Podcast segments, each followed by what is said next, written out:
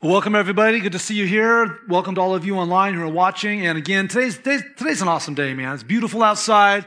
Um, you know, a little bit of a change of season in the air, and also those those baptisms today at Wallace Lake are going to be great. Come on out to support them and encourage them. Um, that, will be a great time.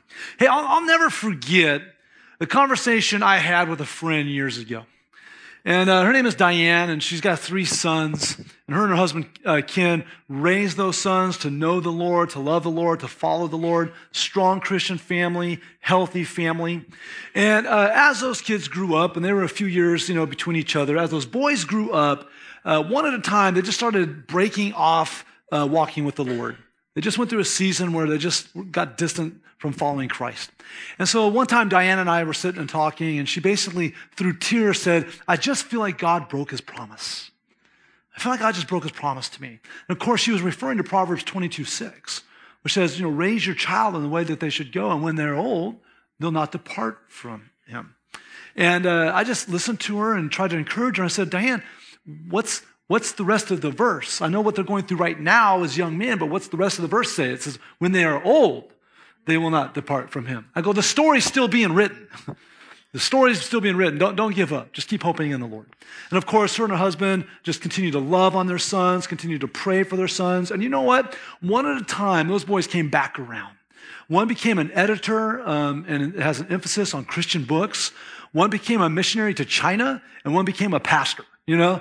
And so it was just a reminder that, that God does not break his promises. And even though we see brokenness in us, and even though we see brokenness around us, when, when, when we look at the promises of God in Scripture, that he'll provide for us, he'll protect us, he's got our best interests in hearts, and all the things that we see in Scripture, we know that God can keep his promises. And really, that's, that's the, the, the, the life message that I want to get across today. That no matter what brokenness we see in us and around us, um, no matter what's broken off, that doesn't mean that God's breaking uh, has broke his promises. Because sometimes we'll see that his promises might have delayed answers or response, but that doesn't mean that they're denied. And really, that's uh, the, the message and the theme of what we're going to see as we re-engage this teaching series, Right with God. And we're going to be in Romans 11 today. I invite you into your Bibles right now to open up to Romans 11. And as we go into Romans 11, uh, what we're basically going to see is this whole concept of God making his promises and not breaking them. And not breaking them. And as you're turning to Romans 11 or opening up your Bible apps, and just a reminder, if you're here on site today and you don't have a Bible, we'd love to give you one for free as a gift. Stop by the information center and grab one. But as you're turning to Romans 11, just a little context for you who may not be aware of some biblical history or maybe just need a brief refresher. But over 4,000 years ago, God selected a man named Abraham. And he made a unique promise to this man. And we see that promise found in the book of Genesis, chapter 12, where he told Abraham, I will make of you a great nation, and I will bless you and make your name great, so that you will be a blessing. I will bless those who bless you, and him who dishonors you I will curse, and in you all the families of the earth shall be blessed. And of course, we know that Abraham was the father of the Hebrew nation, of the Jewish people, of Israel. Now, the problem is that Israel, similar to Ken and Diane's son, uh, have deviated from being faithful to the Lord. Israel also rejected God's provision of the very Messiah, the very anointed one that would come to them to rescue their people from sin. And so the, the one that they were waiting for, they've missed. And not only did they miss him, but they were active in his death and resurrection uh, narrative as well. And so the question that we see being uh, grappled with as we kick off Romans 11 through this man, the apostle Paul, who under the inspiration of the Holy Spirit, who's getting the download from God and sharing it via this writing, here's the question that the apostle Paul is grappling with. Did God therefore abandon Israel? Because they missed the Messiah, because they aren't walking with him, did God just sever them? Did he abandon them? Because if so, then he broke his promise. Then he broke his promise that he made to Abraham. Well, let's see how Paul answers that question and navigates Romans 11 by making three observations. The first observation is this God makes promises. God makes promises. Now, we already saw the massive promise God made to Abraham and the descendants in Genesis, which is known as the Abrahamic covenant. And we read through scripture often and, and see how God reinforced that promise in many times and many ways. Romans 11 is just one of multiple times that uh, were referenced to the promise of God. And so look at Romans chapter 1 with me, verses 1 through 5. We're just going to walk through this passage at various points, not the whole chapter, but different uh, moments in it. And in Romans 1 1 through 5, here's what we see. I ask then, has God rejected his people? By no means. For I myself am an Israelite, a descendant of Abraham, a member of the tribe of Benjamin. God has not rejected his people whom he foreknew. Do you not know what the scripture says of Elijah? How he appeals to God against Israel? Lord, they've killed your prophets. They've demolished your altars, and I alone am left, and they seek my life. But what is God's reply to him? I have kept for myself 7,000 men who have not bowed the knee to Baal. So too, at the present time, there is a remnant chosen by grace. Paul saying God has made this promise to his people. Paul saying, I'm a fellow Jew, which means I'm included. I'm, I'm evidence of this promise that he's made. I'm an example of the promise. And although we look around at our fellow Jews and we get discouraged by the abandoning that we see of them from following the Lord, he, he still has this promise he's made. And then he references Jewish history, a story found in 1 Kings 19 where the prophet Elijah felt like that. Here's this man of God, this mighty man of God, Elisha, who looks around and he goes, I'm the only one left.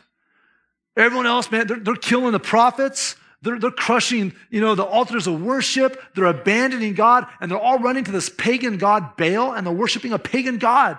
And Elisha cried out to God and said, I'm the only one left. I mean, aren't there moments when you feel like that as a Christian? Like, man, I'm, I'm the only person in my work environment that loves Jesus. Now, I'm, I'm, the only one in my neighborhood that I know of that, that, that's following Christ. Man, maybe you're the only one in your family. You're like, man, there's no one in my family that knows the Lord. And there's moments we can really relate to Elijah and what Paul's talking about. There's no one else out there.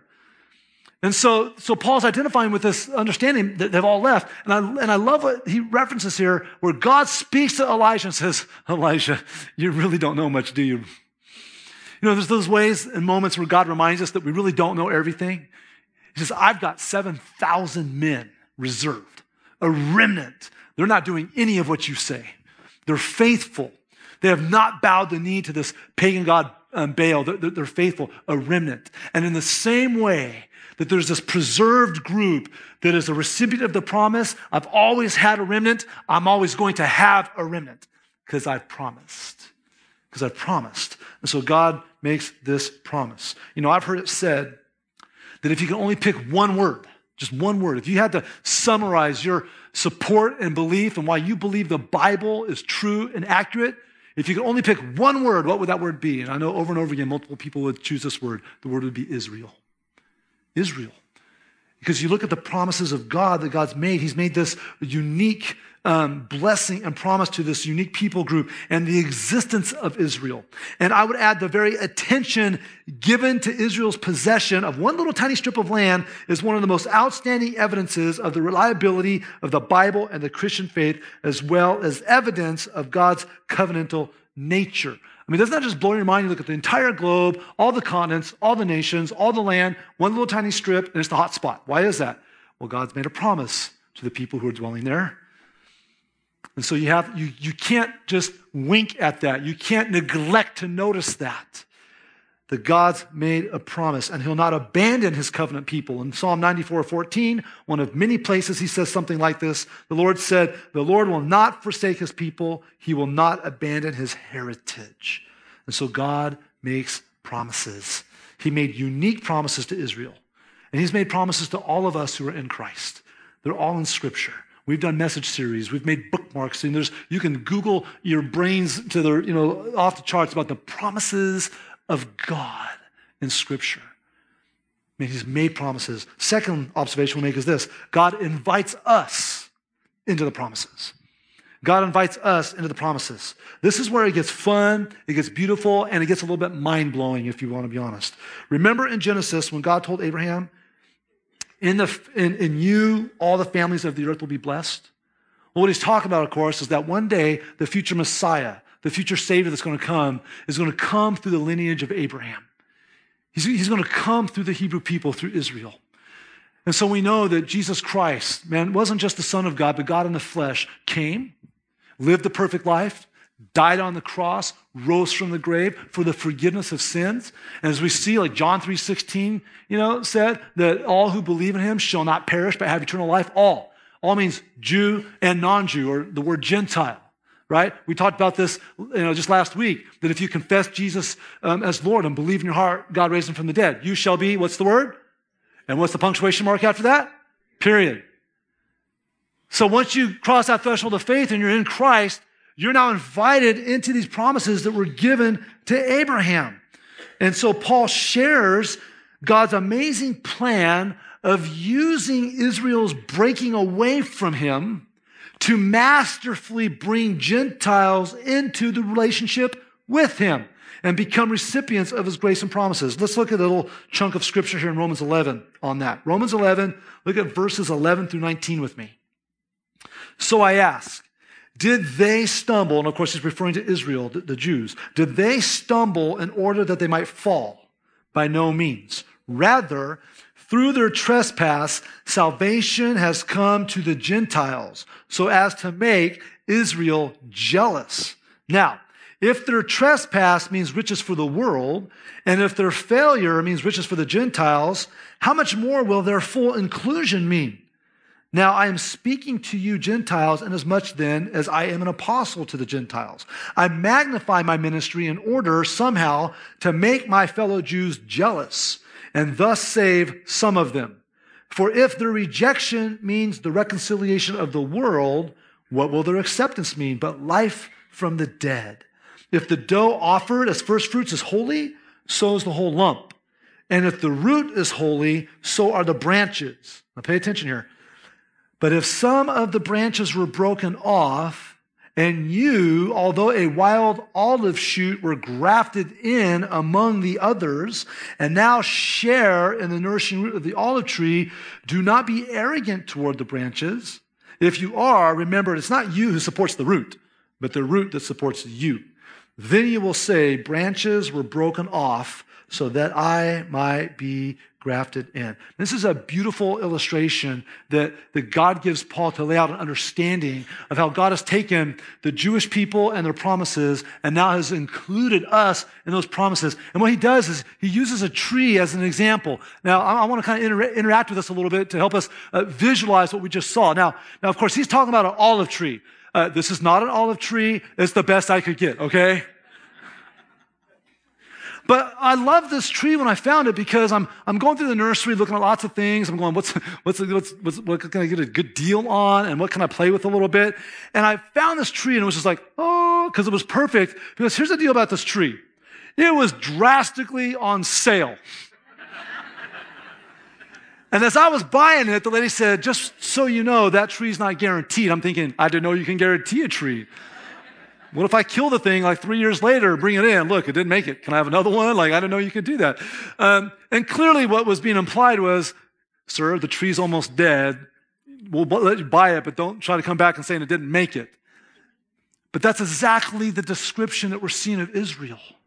God, God planted Israel and, the, you got the root, and you have all those promises of, of the coming Messiah and, and, and all that God did. And this thing has grown, and all the promises and the covenants, all the gifts that God's given it. But what's happened is they, they abandoned the Lord, and, and, and they rejected the one He provided.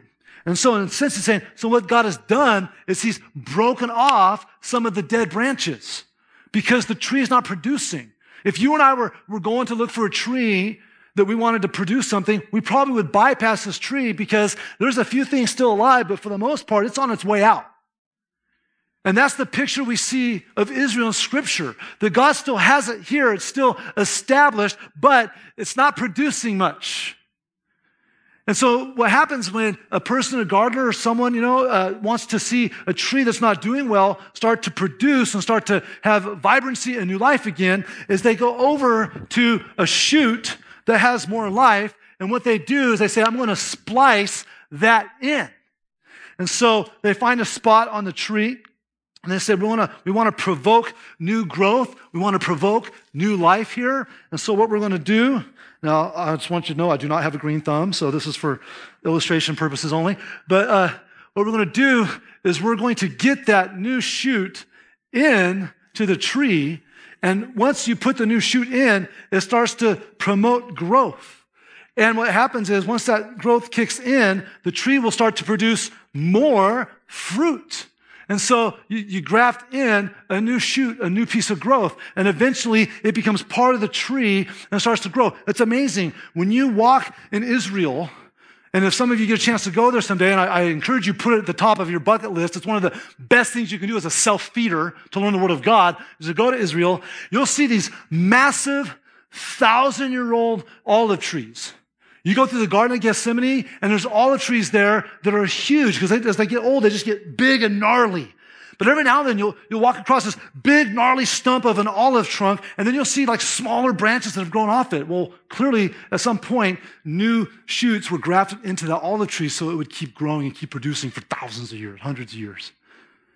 And this is the picture that God gives. He says, This is Israel. It's not producing what I want, but I'm using the breaking of the branch so that I can graft in a new shoot and splice it in. And it's a benefit to the new shoot because it's now going to be receiving the nutrients of the root, the nutrients of the promise, the nutrients of everything I've given it. So it's going to bear fruit and it's going to be stimulating growth for the old as well. That is a beautiful picture of understanding how God has taken Israel and followers of Christ and brought us together as one that, that, that we have been included in these promises. There's, there's a great passage that, that, that speaks about that in Ephesians chapter 2. You look through verses 12 through 16, uh, it speaks to that. It says, Remember that you, and he's speaking about Gentiles, non Jews. Any Gentiles in the room, non Jews, raise your hand. I am, okay?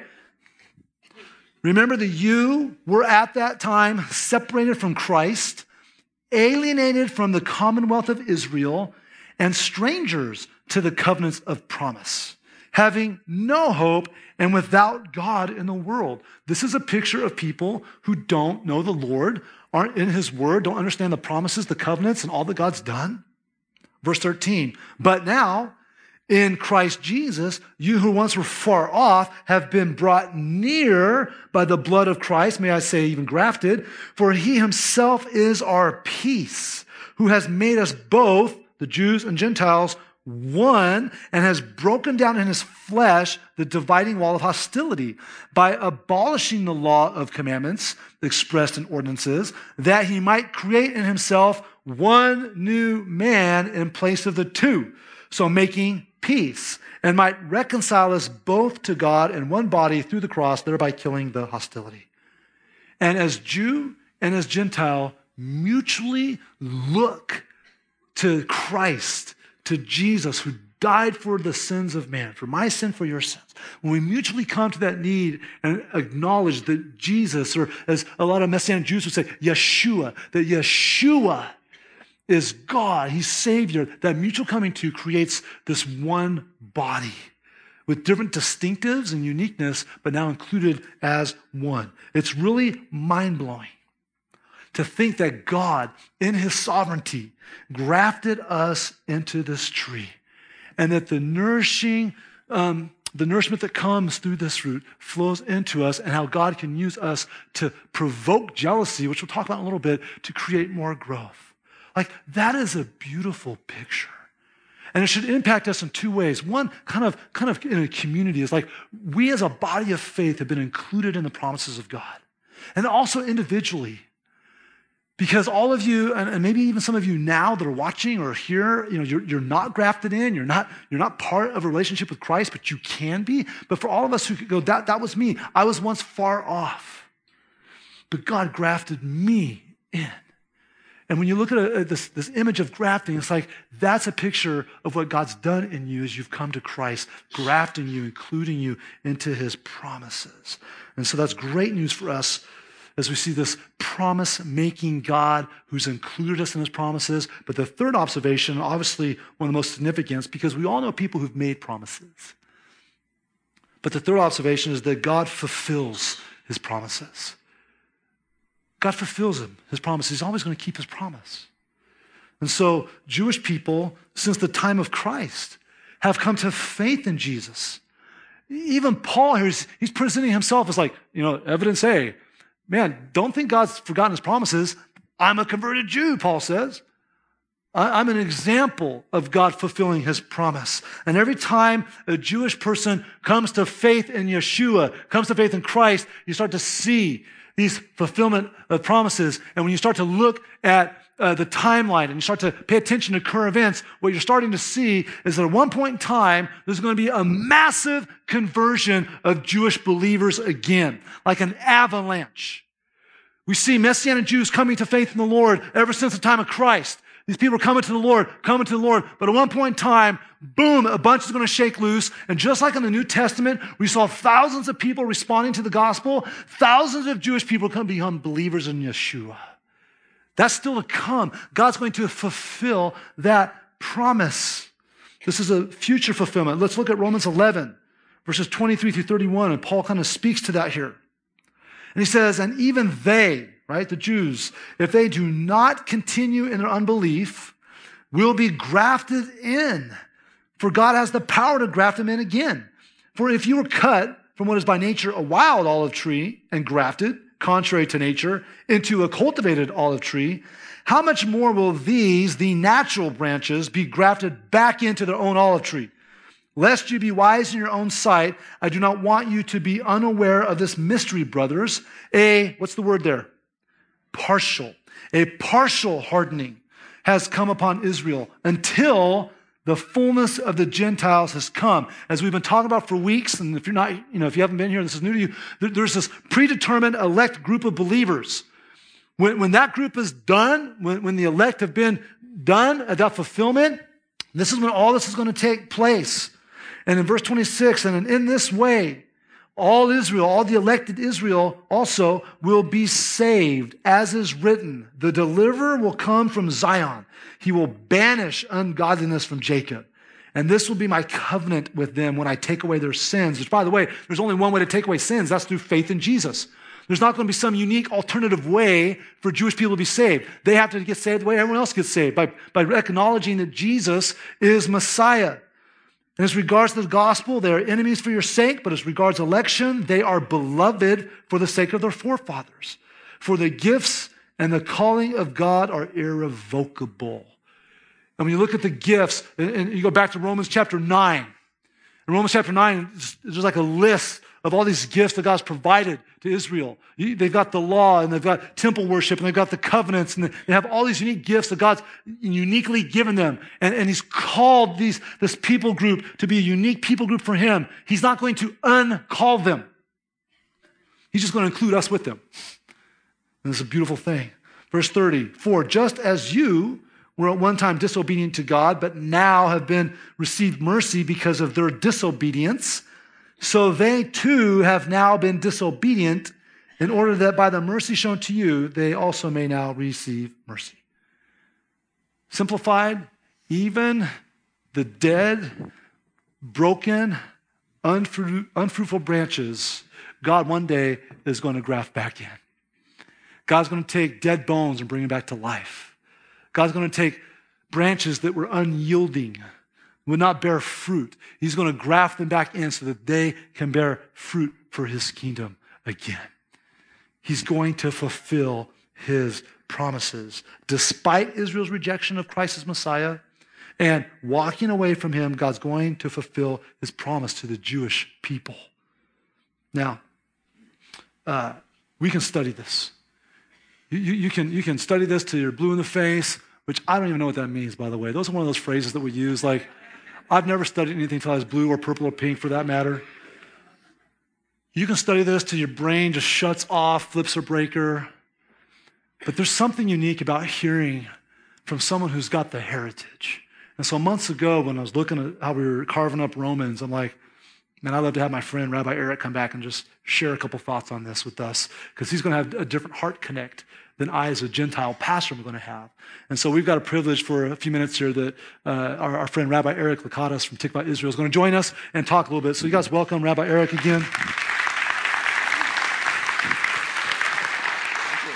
Thank you, man. Well, Eric, thanks for um, thanks for coming back. We were joking earlier about we should probably just give you like a little office or apartment up here. You've been coming around a lot. Um, but uh, not everybody maybe was here when, when you joined us, uh, you know, a, a, month or so ago. And, and, and, thank you for coming out. And we are so grateful for your time. Um, maybe for the sake of just our understanding, give us some context. How are you Jewish? How, what, is your, what is your heritage, man? Uh, okay.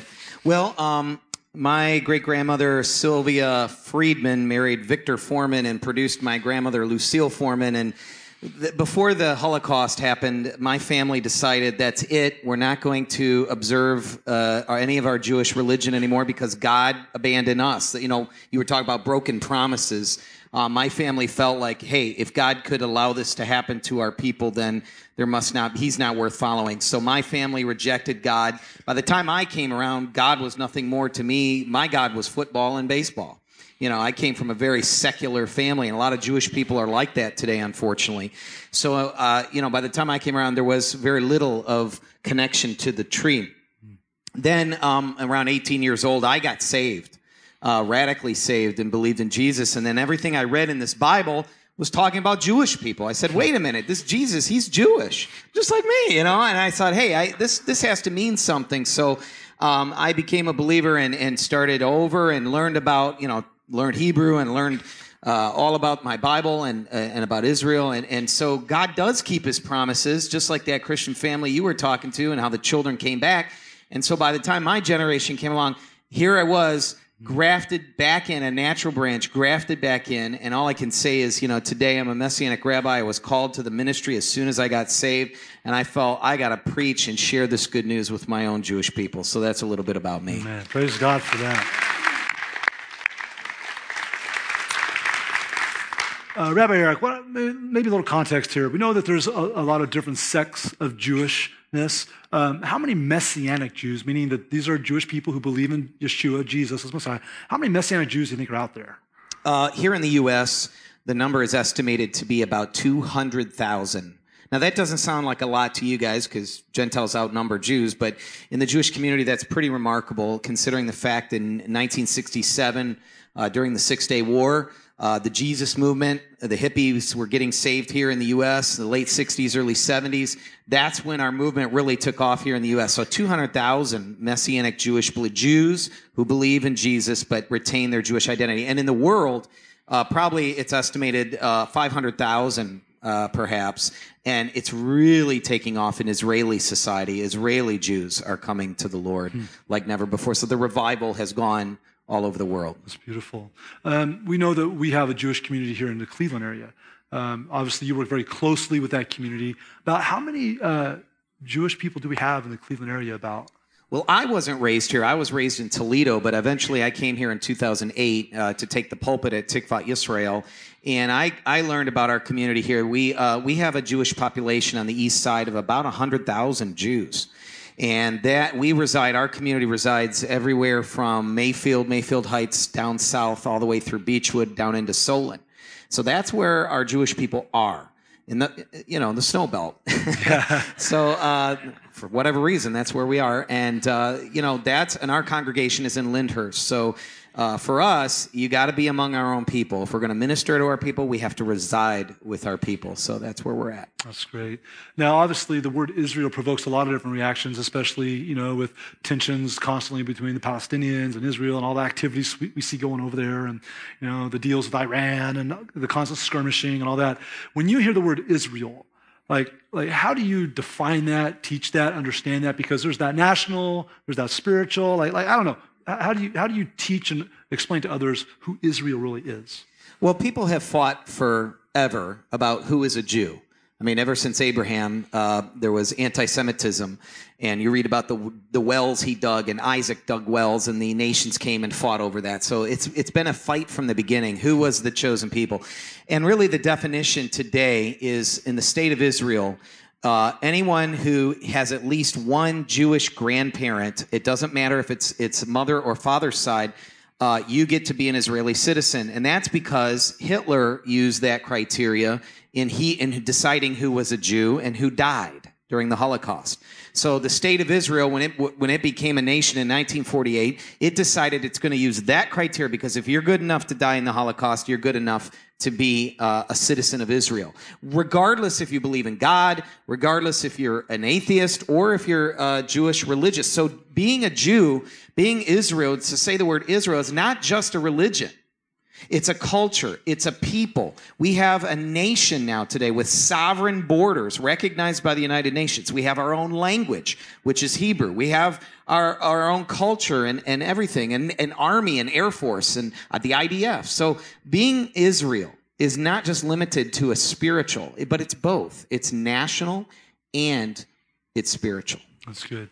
You know, there's some interesting things said in Romans 11 that I'd love to hear you speak to, and I think our body would benefit from hearing. Um, one of them was this curious concept that, you know, Paul was saying that he wanted his ministry to provoke Jews to jealousy. And of course, we think of jealousy like the, you know, the jealous boyfriend, like that's a bad term, you know? Um, and, and then he talked about the, the Gentiles being grafted in would, would, would cause jealousy um, for the Jewish people. Why is that a good thing? And how does that work exactly, do you? I think it's God's plan from the beginning. And this whole image of being grafted in and the purpose of grafting in from this tree, this wild tree, into the natural cultivated tree is there's a purpose behind it. And I believe in Romans 11, it tells us, Romans 11 11 specifically, that the purpose of the non Jew who has been grafted in is to provoke to jealousy uh, his natural branches. And many of our Jewish people, um, you know, people assume that just because you're Jewish, you know the Old Testament or you know the Bible. That's really not true. Many Jews are religious, but they don't actually read the Bible. All right. They read Jewish literature and they read uh, prayer books, but they don't necessarily read what the Bible says. And many Christians, born again Christians, Christians who know the Word of God, have more biblical literacy than most average Jewish people. And so by provoking to jealousy, what that really means is you who are not even Jewish, uh, the cho- part of the chosen people necessarily by the flesh, but yet you have a relationship with God that seems, you know, that we Jews don't even have. And we see that. And if you're good at it, and if you share the love of Jesus with your Jewish friends, and they see something in you that's different, you have a relationship with God. See, we have religion but we may not always have relationship.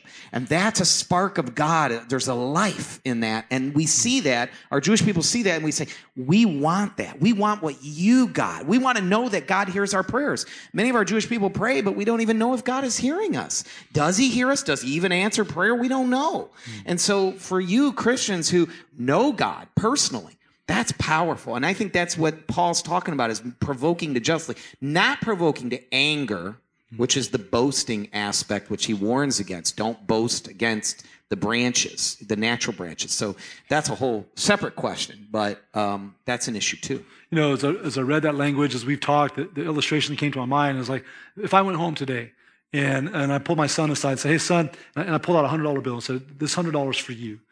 If he were to go, no, I don't want it. I don't, I don't want that. Um, how would he feel if I'm like, okay, and then I went down the street to a neighbor kid and gave it to the neighbor kid. He'd be like, what? Like, hey, I offered it to you. You just didn't want it. In fact, what if I gave it to the mean neighbor kid? The one that kind of bullied my kid a little bit, right? If he was really get kind of, you know, um, what would that do in the heart of my child? And of course, just when he's saying, why did you do that? I, I well, one, I offered it to you and you rejected it. So in the same way, God offered the Messiah, you know, to Israel, and they said, no, we're good. We've got the law. We've got all these things, and he's not going to rescue us from the Romans, so this isn't him. And then on the other hand, um, I could, as a father, say, but son, it's okay because I have a lot more where that came from. And you, you get my whole inheritance. And so not only does the kid down the street get blessed, and maybe God can use that gift to soften him and bring relationship, now you still have your inheritance intact as well. It's a win-win. So that kind of illustration to me, which hearing you talk, just I think about just religion in general. That that unique provoking of jealousy isn't just to the Jewish people. There's so many people trapped, right? We all know there's people trapped in religion.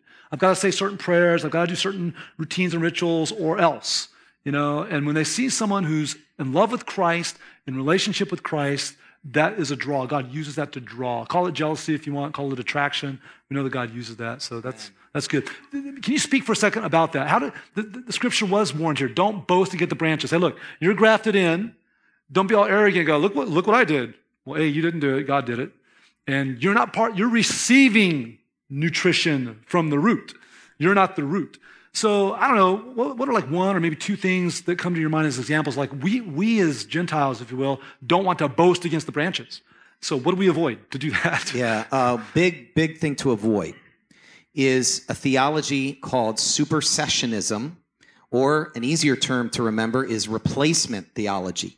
You know, that, that wild branch that was on there did not replace the tree. It didn't replace the natural branches. Paul said God did not reject his people. So just because the Gentiles were brought in, the church doesn't replace Israel. It becomes grafted with Israel. Do you understand the difference? And, and unfortunately, throughout church history of the last 2,000 years, there has been some very bad theology that has been taught. Just because Israel didn't exist as a nation for 2,000 years, those promises were still there. And uh, unfortunately, a really bad theology has pervaded that somehow, you know, many, many misinformed Christians think that, well, we replaced Israel. God took the promises away from the Jews and gave it to the Gentiles. That's not true. And what we see today is evidence of that's not true. Number one, Israel's a nation. Number two, Jews are coming to faith.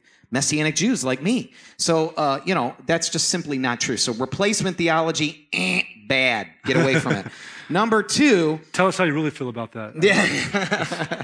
Number two, and the second thing I got to warn uh, people about is this modern, uh, it's what's really popular nowadays, is this political movement that has been started uh, primarily by anti-Israel, anti-Semitic, um, even Middle East uh, um, uh, Muslim, uh, those who lean towards that political bent, called the BDS movement: boycott, divest, and sanction Israel. Israel is accused of being a, an apartheid nation, which is really a lie. Uh, it's the only democracy in the whole Middle East. It's the only place where women have any rights.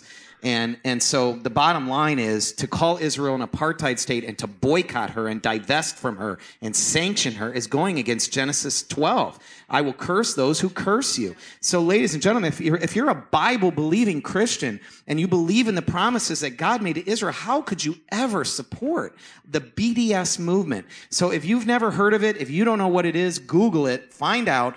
Also, there is a website, a Christian's Guide to the BDS movement. And I'll give you the website CEC, Christian Empowerment Council, cecisrael.org if you want more information about what is BDS and how a Christian can, can be informed to take a, a, biblical stance against BDS. But those are two things I would warn Christians today. Stay away from replacement theology and stay away from BDS because you're just going to bring curses on yourself if you get involved with that That's stuff. Interesting. Um, what about this? The, the, the whole last part of Romans 11 there, start talking about the regrafting. And if the, if the wild shoot can be grafted in, how easy for God to take a, a dead, broken shoot, you know, and replace it back in. As, as you cling and preach the hope of the gospel to the Jewish people, what excites you? What, what um, comes to your mind when you think about the regrafting of Israel? Well, just yesterday in my service on Saturday, we immersed in water. You guys call it baptism. We call it mikvah. It's the same thing. Uh, we immersed a 74 year old Jewish woman who received Jesus as her Messiah. We baptized her yesterday. Mm. Whenever I see those things happen, to me, it's a miracle despite the Holocaust, despite the pogroms, despite replacement theology and all these false teachings that are out there, Jewish people today are still getting saved and retaining their Jewish identity and, and becoming believers and being regrafted. And so whenever I see a single individual do it, I'm excited. But to see in the last 40 some years since 1967 that there are now 500,000 uh, Messianic Jews in the world and it's gaining momentum in Israel. In Israel, Jews are getting saved left and right. And what we're seeing is a prophetic answer to the promises that God said. This is a sign that the Messiah is coming soon. When you start seeing Jews come to the Lord, and it's like a faucet. It's getting turned on slowly and slowly and slowly. But when God turns on that faucet of revival, wham, you're going to see a revival in this world like never before when Israel comes to their full. You know, the book of Zechariah says, they will look upon me, the one they have pierced, and they will mourn for him as one mourns for an only son. All Israel is going to be saved, the remnant of Israel. And that includes Gentiles who've been grafted in. That's Israel. That's the remnant of Israel. Our people are going to get saved in droves. So I personally have a promise of success in my ministry, I have a biblical promise of success, and I always remind God of that when I pray. Don't forget your promise. You know, I'm going to be successful in reaching our Jewish people. Uh, it's going to happen, and you're going to do it too. So that's, that's exciting. exciting. That's exciting. Hey, um, obviously, we're a church that's very serious about application. We just don't want content. Um, we've provided a guide of how to pray for the Jewish community. Um, I guess the, the two questions that we would have as part of our DNA as a church is like, what, what's one way or two ways we can really pray for our Jewish community? And another is, uh, what, what's something we can do to roll up our sleeves and bless? Because we know that God uses acts of love to, to engage us and those who don't know the Lord. How can we serve? We've got 100,000 Jewish people in our backyard. How, how can we be active in loving and serving? There's them? very few local churches that are really penetrating that wall that exists between the Christian community and the Jewish community. And we, as the Messianics, we're the only Messianic synagogue in Cleveland. We feel we're the glue between the two communities. So we want to partner with churches. The first thing to do is pray you need to start praying because Psalm 122 literally commands believers, Shalu Shalom Yerushalayim, pray for the peace of Jerusalem. So if, if Israel and, and the Jewish people are not on your prayer list, then you're not fulfilling that biblical mandate. So get Israel and the Jewish people on your daily prayer list. Number two, pray specifically. Don't watch CNN and get your news from the Fox News or CNN. That's, you're not going to get accurate information. Let me give you a quick website. Go to ifi.org. And by the way, it's in your pamphlet that they're ha- handing out. ifi.org.il. That is a Israeli messianic website that gives you real information about what's going on uh, from a believer's perspective. Did you know that right now in Israel there's a there's a, a drought going on, a terrible drought. Israel needs water. Pray for water. Pray specifically for the needs of Israel, not just, oh God, give us peace, but specific needs. And then finally, to partner with us, we started a mission, a local mission called the Cleveland Joseph Project. And if you want more information about that, go to uh, clevelandjosephproject.org. And there you'll see a mission that we started where we are we're, we're bringing food and tangible items, kosher food items, to the poor in the Jewish community on the east side. There's a kosher food bank. We bless them every month we bring in thousands of dollars every year. We'd like to see that multiply to help Holocaust survivors, to help those who are ill and poor in the Jewish community right here in Cleveland. And we want to partner with churches. And like I said, there's very few churches here in Cleveland that are doing that. And I believe you guys are partnering with us already. So get it. You can come with us. Bring, we can bring food. We can bring truckloads of kosher food. Let's blow away our people with the love of Yeshua. Let's bless our, our people and we'll see hearts melt. We'll see the walls come down and we will see revival happen. Amen. You know, I, as we get ready for another life group semester, I thought how beautiful it would be that our, all our life group leaders go, all right, you know, we're supposed to serve at least once together as a life group this semester. One of our serves, we're going to go do something in the local Jewish community as a, as a life group. That'd be great. Well, obviously, I, I would love to keep talking and hearing. I think our body would love to. Um, but uh, we just want to thank you for your time. Thank you for being here and sharing a glimpse thank of you. your heart. Thank you. That's, that's a joy. In a minute, Rabbi Eric and I are just going to close in prayer together. But before we do, just a couple things. Uh, one is just a reminder as you look through Romans 11, it becomes very clear broken branches do not mean broken promises. So you just got to look at your life. What, what seems broken? What seems unfruitful? What seems difficult? Man, God, I thought you were, I thought you were going to watch out for me. God's still a, a promise keeper, not just a promise maker. And so you just have to hang in there in faithfulness to see how and when God's going to fulfill answers to his promises. Uh, secondly, maybe you're sitting here and you're going, I'm not Jewish. I'm clearly a Gentile then, but I don't know Jesus. Man, you're in a room full of people that would encourage you come to faith in christ what you heard about this grafting isn't just true of, of, of, a community of people but for you as an individual and all it takes is for you to go i'm a lost person i'm a sinner i'm distant from god and if Jesus came and died on the cross and rose from the grave for me, then I believe and I need him. And you just tell God that.